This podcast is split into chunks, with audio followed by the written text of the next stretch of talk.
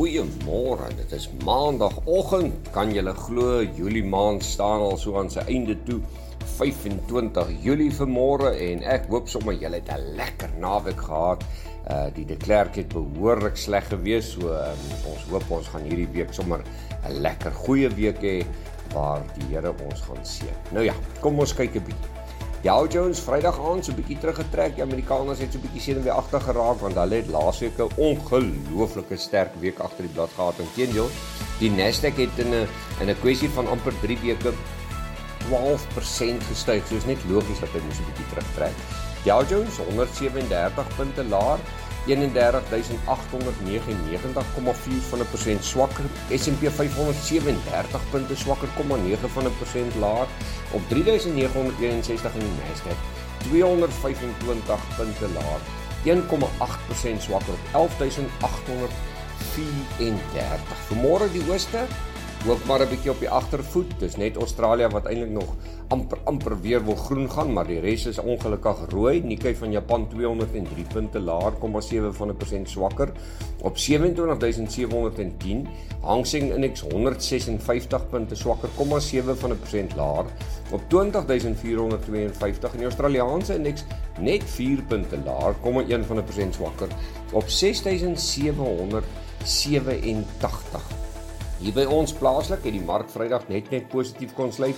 Ehm um, 120 punte beter vir die top 40 indeks, dis maar 0,1 van 'n persent sterker op 61767 en die algehele indeks 106 162 punte beter, 0,2 van 'n persent sterker op 68070. Rand vanmôre baie lekker versterk van laasweek Vrydag af. Ons is baie bly R16.83 teenoor 'n Amerikaanse dollar vanmôre. 'n euro gaan jou kos R17.18 en 'n Britse pond R20.18. Wel vir die die Bitcoin manne 21853 vir môre. Die goudprys 1725. Dis amper as hy maar amper kan mense water trap nou weer daar by daai 1730 vlakke. Silwer 18.49. Dis nog weer 'n bietjie laer. Platinum verloor 6 dollar na 860 toe en palladium 21 dollar laer op 1997. En dan Brent olie 102.64. Kom kom, ons wil hom onder daai 100 vlakke sien inkrim.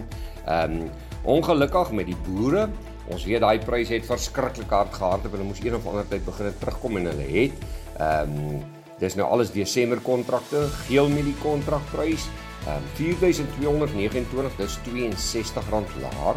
Die Desember wit mielie prys R64 laer op 4285 koring R62 laer 7049 bly wel alles was so by die 60s 7049 en dan die sonneblomprys verloor R220 10380 en die sojaprys verloor R211 staan op 8125 Nou ja, dit is omtrent die nuus. Hierdie week is 'n groot week vir Amerika. Die Federale Reserve Raad praat natuurlik oor rentekoerse. Jy kan nou dink, nou is almal bekommerd en sê nee, agtig, maar die ander groot ding is natuurlik baie van die maatskappye begin nog weer resultate uitbring en hier by ons plaaslik het ons ook 'n paar resultate, maar die groot resultate sal maar vanuit Amerika uitkom en dan sal ons maar kyk wat gebeur, maar op die oomblik van môre is die markte so bietjie effe senuagtig. Wel, Besoek gerus ons webtuiste www.franseklerk.com vir meer inligting en ons gesels weer.